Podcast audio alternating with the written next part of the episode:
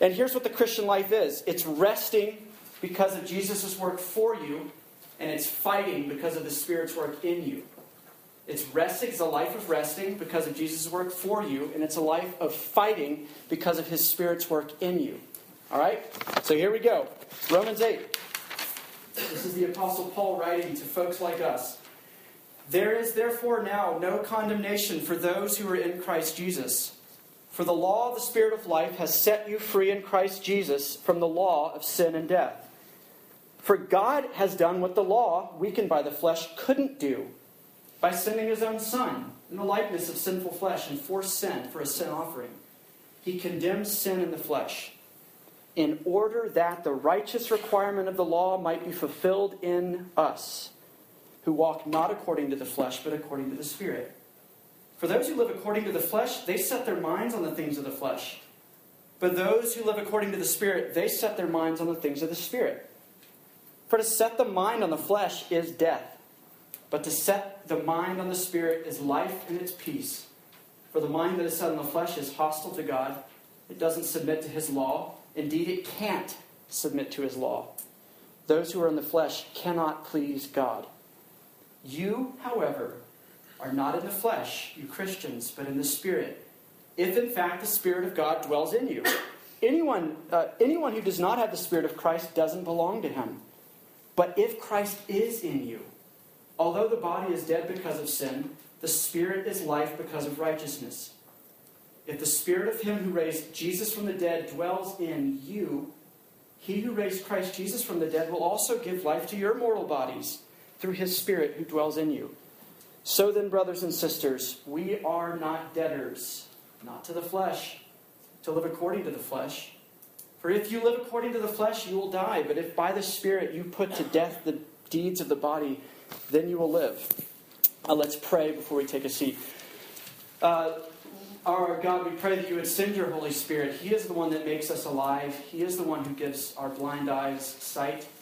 He's the one who opens our deaf ears and softens our cold hearts. So we need you. Uh, not in a uh, not in a we're supposed to say this before we talk about your word, but we really need you tonight, all of us. But you love to come. You love to open eyes. You love to soften hearts. You love to make people alive. And so we pray with hope that you will do that very thing tonight, Lord Jesus. We ask this in your name. Amen. All right. You thanks. You can take a seat.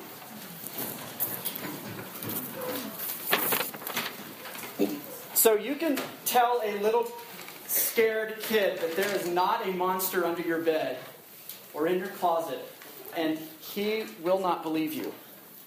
And the reason he won't believe you is because his imagination is kind of racing. It, his, his thoughts, his mind is playing tricks on him. His ears tell him that there's something in the closet. And the same thing is true. If you tell a Christian there is no condemnation for you under the bed, in the closet, anywhere, the Christian likely will struggle, just like the scared kid in bed, to believe that no, there's actually not any condemnation. For the same reason, the kid doesn't really believe you when you say there's not a monster under your bed. Our minds, our imaginations are active, our senses play tricks on us. Uh, and so, however many times you hear preachers or books or other people tell you uh, that if you're in Jesus, you are free, you are not condemned, there is no shame, you still feel shame, right? You still sometimes feel at odds with God or scared of Him, like, I don't feel safe being around Him, right? Um, now, here's the thing it's kind of funny when we're talking about kids scared in their bed about monsters being under the bed or uh, in the closet. It's not so funny when we're talking about 20 year olds, 22 year olds, uh, who from time to time question whether their salvation really is that secure. Whether Jesus has done something lasting or something fragile that's breakable that the next binge on sin or the next season or month of not reading your Bible or not praying or whatever is going to kind of knock you out and put you back under this cloud of judgment or cloud of God kind of wiping his hands clean of you. Be gone, screwball. Just, I'm done with you. We've been through this enough times. We live in that fear a lot of times. And that's not funny, while the kids might be. Paul knows he's writing to people like you and me people who he says there's not a monster under the bed, and we like, prove it. He says there's no condemnation. Now, the way we know that Paul is kind of bending over backwards to persuade you that you really are safe in Jesus uh, is uh, a few things we'll talk about in just a second. He kind of, time and time again, he says a lot of stuff. Uh, he kind of looks under every nook and cranny, every rock, and says, See, none here. Now let's go back to the kid in bed. Um, you tell that little kid, maybe you were this kid, hey, there's, they call you into their room, mom, dad, there's something under my bed. And you say, there's not a monster in your bed, and you shut the light off and you go back to your room. That ain't going to work, right? The reason it's not going to what are they going to want you to do before they're able to go back to sleep? Show me. They're going to want you in their closet with the flashlight or the lights on, inspecting every corner. They're going to want you on all fours underneath their bed, certifying that it's 100% monster free, right? Uh, they're going to want to know, they're going to want to hear you say, honey, I'm 10 feet away. If you cry again, if you need me, I'm here. But they still won't be able to go to sleep, I don't think. And the reason why is because what if a monster gets back in the room after mom or dad goes back to their bedroom, right? Yeah, they check the room now, it's clear now, but what if one gets through the window and I wake up again and they can't hear me crying?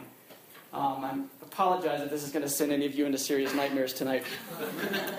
but they're going to want you to exhaustively search the room. And can I convince you that Paul is going to, before your very eyes in this passage, exhaustively search your closet, under your bed, your past, your present, your future.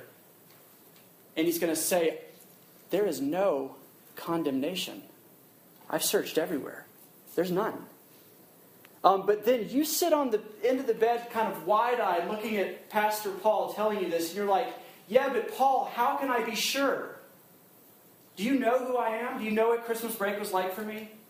You know how many times I said I wasn't going to go get drunk with his friends and then I did it? Or I wasn't going to look at this on the laptop and I did it? Or I was going to read my Bible every day and I didn't? You say, Paul, you're telling me now, you're making a comment all about the future too, that there's no condemnation, no guilt, no shame? How can that be? How do I know that the condemnation is not going to creep back through the window after this sermon's over? How do you know it's not going to show back up after what we do next week? That's the question. And Paul is happy to answer your question. He's happy uh, to persuade you um, that it really is true. And here's what he starts talking about as he tries to persuade you and convince you that if you are in Jesus, if you have rested your, the weight of your life and your future in Him, convinced that He can handle you, convinced that He can make you right with God, make you new and good again, if that is you, um, then Paul says Jesus has actually destroyed condemnation. Jesus, in a sense, is the monster killer. Paul says something much better than there's not a monster under your bed, or there's not condemnation for you. He says something way beyond that. What he actually says is for the Christian, condemnation does not exist anymore. You could search the universe, high and low, every nook and cranny. You will not find it. It's been eradicated. It's been annihilated, it's been done away with. Uh, and again, we ask, well, prove it. How can this be true? Because my emotional stability, my joy, my encouragement, my endurance in this struggle of a Christian life all depends on this kind of stuff. And so, where do we see Paul kind of bending over backwards to say, You can rest because of the work Jesus has done for you? Where do we see that? That's our first point. Uh, we see it a couple of places. Number one, Paul affirms that you are way out of your league trying to fight sin and become a better person. This is prime New Year's resolution season, right? How many of y'all have still kept the resolutions you made? I'm going to throw you under the bus. Taylor, you're the only one. It's Mark. All right. We have two disciplined people. Maybe y'all should take my job. So you might be best qualified. Um, prime New Year's resolution season. Paul is saying, I'm not really throwing you on the bus. You probably have really good resolutions. But he's saying to people who kind of make moral resolutions, you have no business getting in the ring and trying to fight sin on your own. You will get knocked out like you're fighting Mike Tyson and you're a toddler. You have no business trying that. There is no match for you. How do we know that? Well, he says this in the, in the first few verses. Uh, he says, The law of God was powerless to redeem you. Verse 3 For what God has uh, for God has done what the law, which was weakened by the flesh, could not do. Here's what that means. When he's talking about the law, he, he means specifically, in this instance, the Ten Commandments, right? Ten Commandments is kind of an extrapolation of what it means to love God and love other people. Um, the law, you can think about this. Uh, there's nothing wrong with the law. Paul doesn't say the law is at fault for not being able to transform you and make you into a good person. He says the weakness of the flesh, or our weakness, is the problem, not the law. Here's what I mean. Think about the law of God, his, his uh, obedience, obeying what God says. This is the way of life. Think about the law as train tracks. Train tracks that whisper to all the trains that travel on it, Follow me, and I will take you to life. I will make you alive. The destination of these tracks is unspeakable joy. It is freedom. It is, it is love. But here's the problem do train tracks do anything to move the train on top of them? They're just two cold, dead pieces of steel. And so, what if you're the train that doesn't have a locomotive on it, and those tracks are underneath you, and they're whispering, Follow me. Ride on me, and I'll take you to life. I'll take you to joy, to freedom, to love. And they begin to sound like they're mocking you, right? Because you're just this rusting hulk of a train car with no engine to pull you. And you're like, shut up, tracks. And they're, all they do at that point is they show you how far away you are from the destination. They show you how dead you are, how joyless you are, how enslaved you are. Right? Because the track can't move you, only an engine can move you. And so that's what Paul means when he says the law is a good thing. Railroad tracks are good. Trains don't get anywhere without those tracks. But he says the tracks itself was powerless to make you new or to change you or make you a good person or make you right with God. If you're not a Christian, here's a point of connection that Christians have with you. Every friend you have that is kind of believes this stuff, at one point in their lives was a hulking, rusting wreck, a train wreck, just sitting on tracks, rusting and decaying. They did nothing to get their life together. They did nothing to get their life together. They were just sitting there dead weight on tracks, going nowhere. Um, and so hopefully that encourages you to know that you don't have to be some superstar to get your life in order. Uh, it's actually not anything at all that your friend did. Uh, Paul says the second thing he shows is uh, it's what God did. That's the shortest, shortest description of the gospel I've ever heard. God did. That's it. That's Christianity for you in a nutshell. God did. What the law couldn't do, what education can't do, uh, what time itself will not do. God did what morality can't do, what religion doesn't do, what other people won't do. God did. God did. That's good news. God did what nothing else could do for you, what no one else could do for you, in making you alive. He found you stuck, He found us dead, He found you motionless, inanimate in a sense, being mocked by the very tracks that we're on, promising life, but we can't get there. That's where he found us, and he did what the law could not do. Christianity is not exclusive just to be jerks to people. It's not like, oh, we were the first here, and so we're going to say Jesus is the only way to salvation. Christianity is exclusive for this reason God alone can do what nobody and nothing else can do. We're not exclusive just for the sake of that. We're exclusive because God exclusively and only can bring life to you. That's why Christians are exclusive. It's a way of being loving to people by telling the truth, uh, not a way of trying to exclude people. How does God make you new?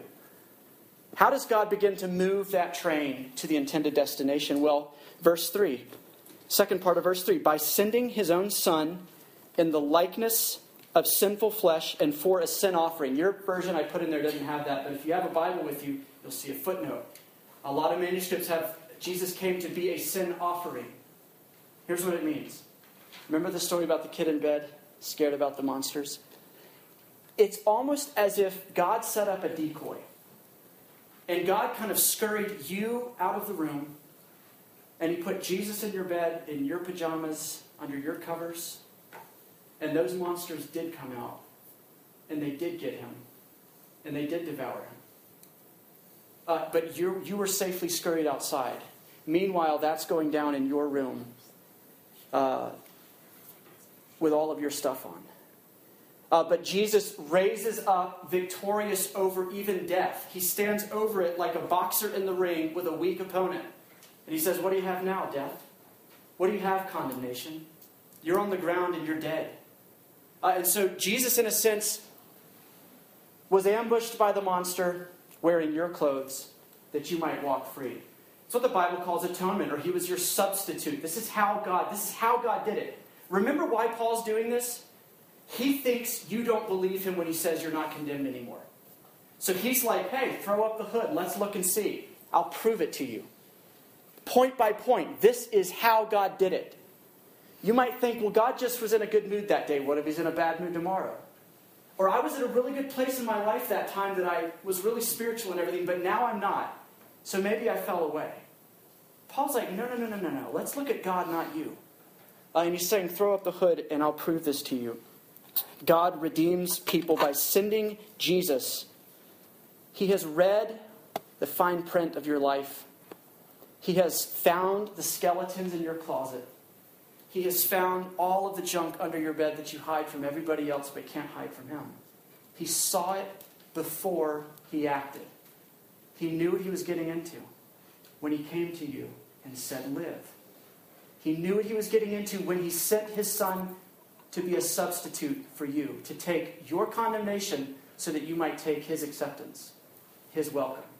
He knew what he was getting into. He's not surprised by some fine print or something you did uh, after that. He knew ahead of time what he was getting himself into. Paul sums all this up in 1 Corinthians 5:21. He says, "For your sake God made Jesus who knew no sin this perfect and innocent Jesus, the only person who's actually been any good at loving anybody. He made Jesus, who knew no sin, to be sin. To be sin. Why? He says there, so that you might become the righteousness of who? The most holy person in your small group? Your older brother or sister who's like a super Christian? That uh, some Christian celebrity you idolize? The righteousness of who? Of Christ. God Himself, of Christ. He says it in this passage too. Uh, same author, we get the same kind of stuff. Paul says in this passage uh, that the, the righteous requirement of the law might be fulfilled in you, Christian. You thought Christianity was maybe God making kind of a little bit of a bad person a little bit better, or making a mean person kind of nice, and that weird version of Christian politeness where it's just like, whoa, that's over the top. Like, I'd love to see you be mean a little bit just to make, make sure you're normal. He's not trying to like bring people up the scale a little bit. Hey, you're a two, now you're an eight. Jesus came to make dead people alive. He didn't come to mess around with trying to make us better behaviors. He came to make dead people alive. Uh, he didn't come uh, for any other reason than that. Uh, make dead people alive, to make us holy. Here's why. Remember those railroad tracks? What are they whispering? Follow me. I'll take I'll make you alive. Love the Lord your God with all your heart, mind, strength, and soul. Love your neighbor as yourself. Don't steal from people. Give to them. Don't steal life from people by gossiping. Edify them. Honor them with your words.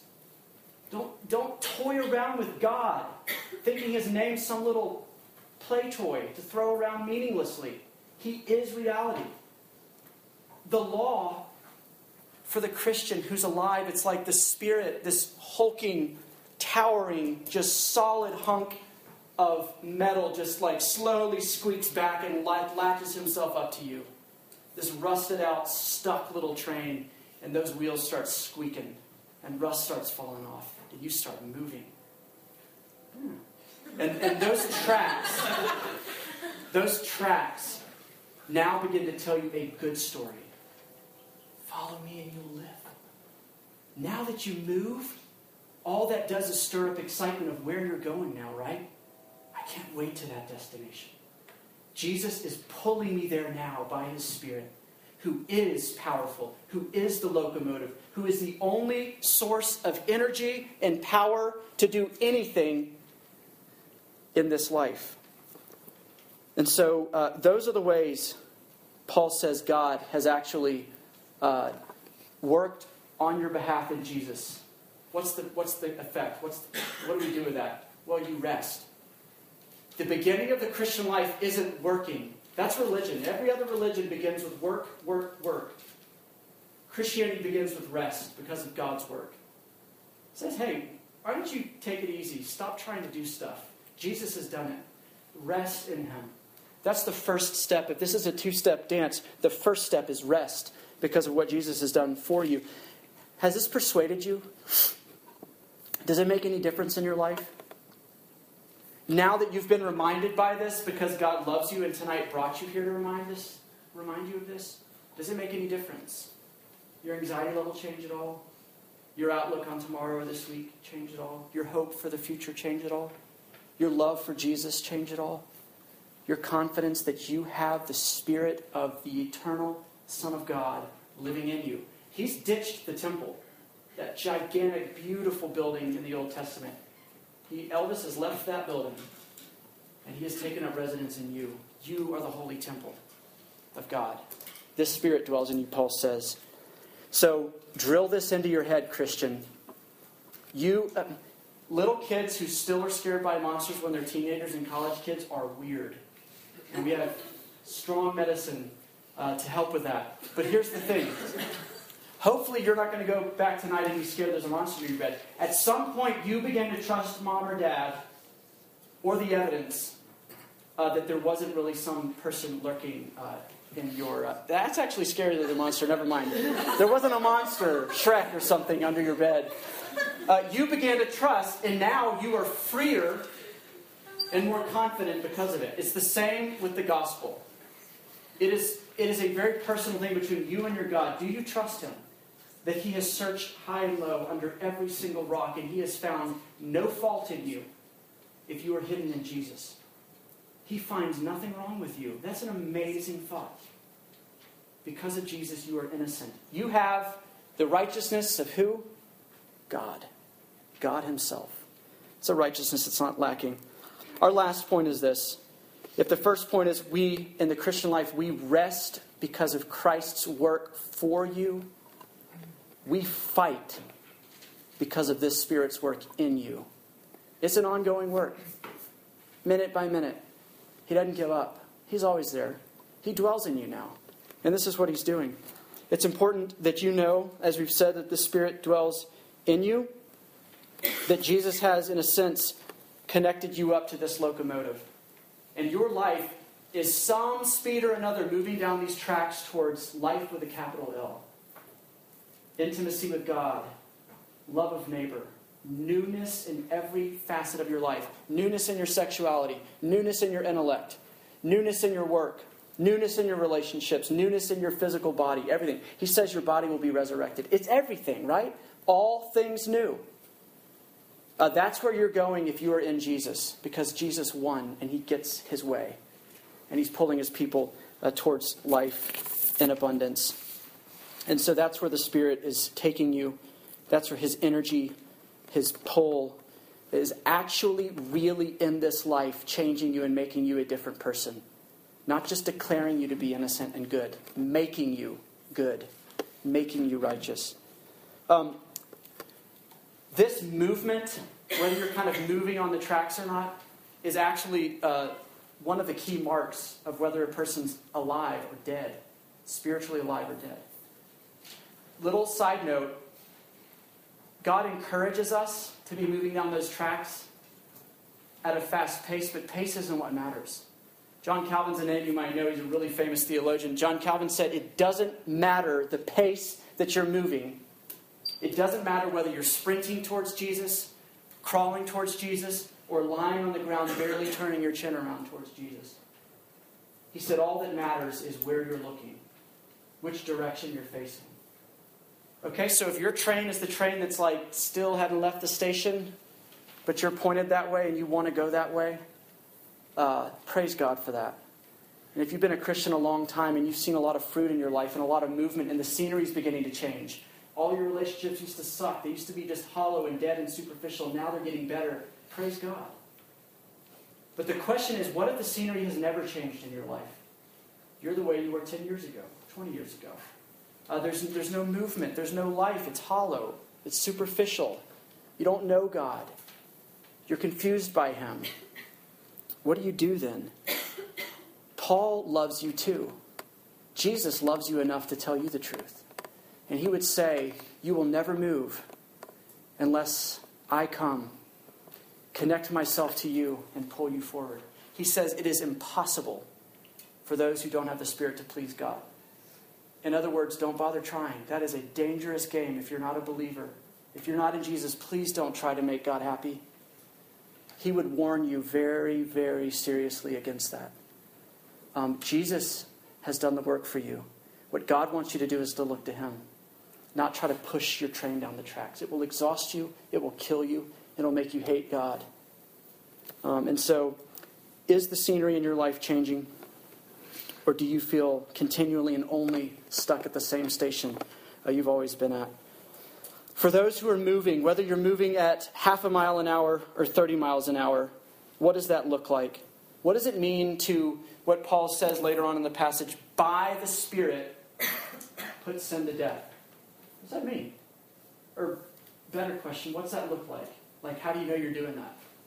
Uh, or, like, how do you know how to do that tonight or tomorrow when you're trying to resist temptation or something? Well, here's a few key ideas, and then I'll, I'll share a quick story with you, and we'll be done.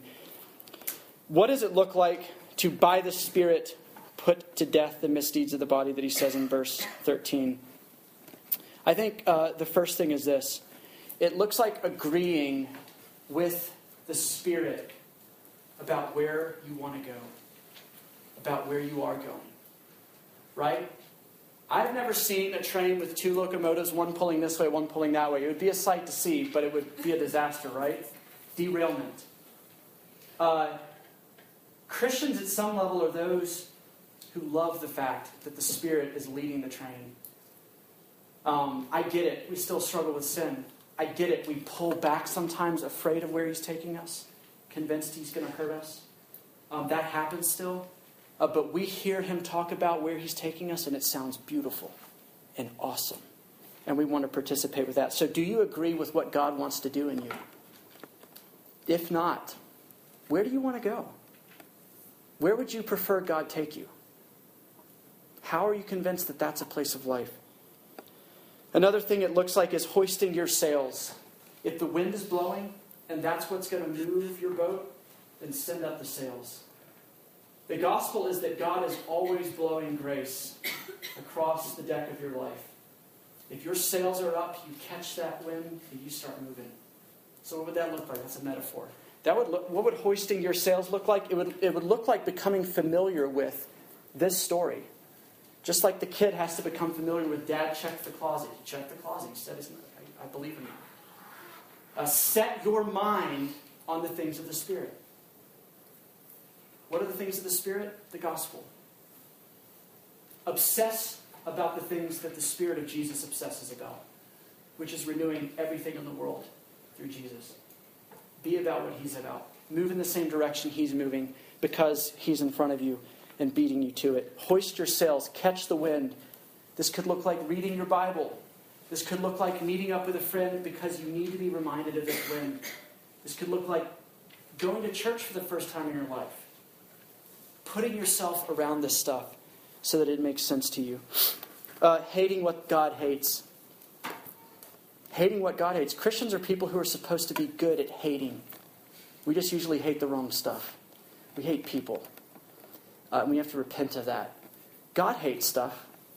God hates what evil has done to the world and what it's done to you. God hates sin because it's death that parades around like it's life. Do you want to hate the things that God hates? Or do you want to hate God? Where's your hatred?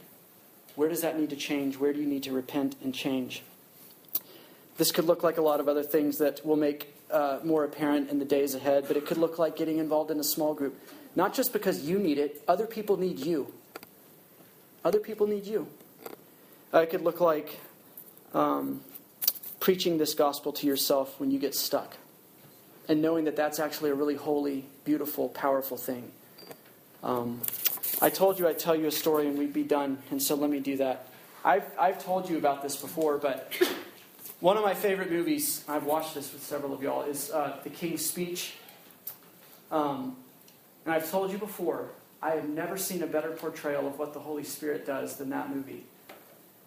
If you haven't seen the movie, it is the true story of King George VI and his speech therapist, Lionel Logue. Uh, King George VI basically was never supposed to be on the throne, but his dad died, and his next oldest brother was kind of a playboy uh, who um, basically didn't want to be on the throne because he wanted to do, like, kind of get drunk and party. And so this third in the line guy accidentally becomes first in line for the throne. The problem is King George VI had one of the worst stutters you've ever heard. He couldn't get two words out. Just, he got caught there. He couldn't get over that stutter. Now, if you're the king and it's World War II and your people depend on you leading them through that every day, how do you lead if you can't talk? You can't be king. You can't be who you were made to be if you can't talk. And so he searches high and low to find a solution to his problem so that he can talk again. He tries all these different things, all these different doctors, none of them work. Right? God did. Nothing else worked. Well, Lionel Logue, in a sense, I think is the picture of the Holy Spirit. Lionel Logue knew what he was doing. He would work with King George VI patiently every day they would meet. It was grueling for King George VI. He hated going to these meetings. He stopped going several times, but saw how desperate he was, and so he came back. Uh, but they would basically sit there for hours and just practice the letter F. F, f, f, f. Practice letter B. B, b, b. Mother. How to get over that hump. How to get over, how to say these words, how to let them off your tongue. Uh, and that is the way uh, that King George slowly, slowly, slowly learn how to speak again. Here's the point the Holy Spirit dwells in you which means He is with you shoulder to shoulder every minute of your life, Christian. He is there when you stutter, when you get stuck in the same place, stuck in the same pattern, stuck in the same sin. We are tempted to think that I'm condemned and God is AWOL. Nothing could be further from the truth. You are accepted and welcomed in Christ. You are delighted in. And the Spirit of Jesus is there, as it were, saying. Little tiny progress pushing you over that hump so that next time it's a little bit easier. You look at 30 years of that, 60 years of that, you're a different person. John said in what Peter read earlier when you see Jesus, you will be like him. Spirit will not stop until you're 100% new, 100% exactly like Jesus. Let's pray with encouragement that that's what he's doing. Lord Jesus, we thank you that this is what you have done in our lives, that we were that wreck of a train just sitting there with no way to move. We thank you that you saw us in our distress. You heard our silly, even sounding prayers. We didn't even know what to pray or ask, but you heard that. You loved us. You gave your life for us to make us alive again, new again, and good again. Uh, would you do that for my friends and for me as well tonight? Make us alive, make us new and do it for your sake. Amen.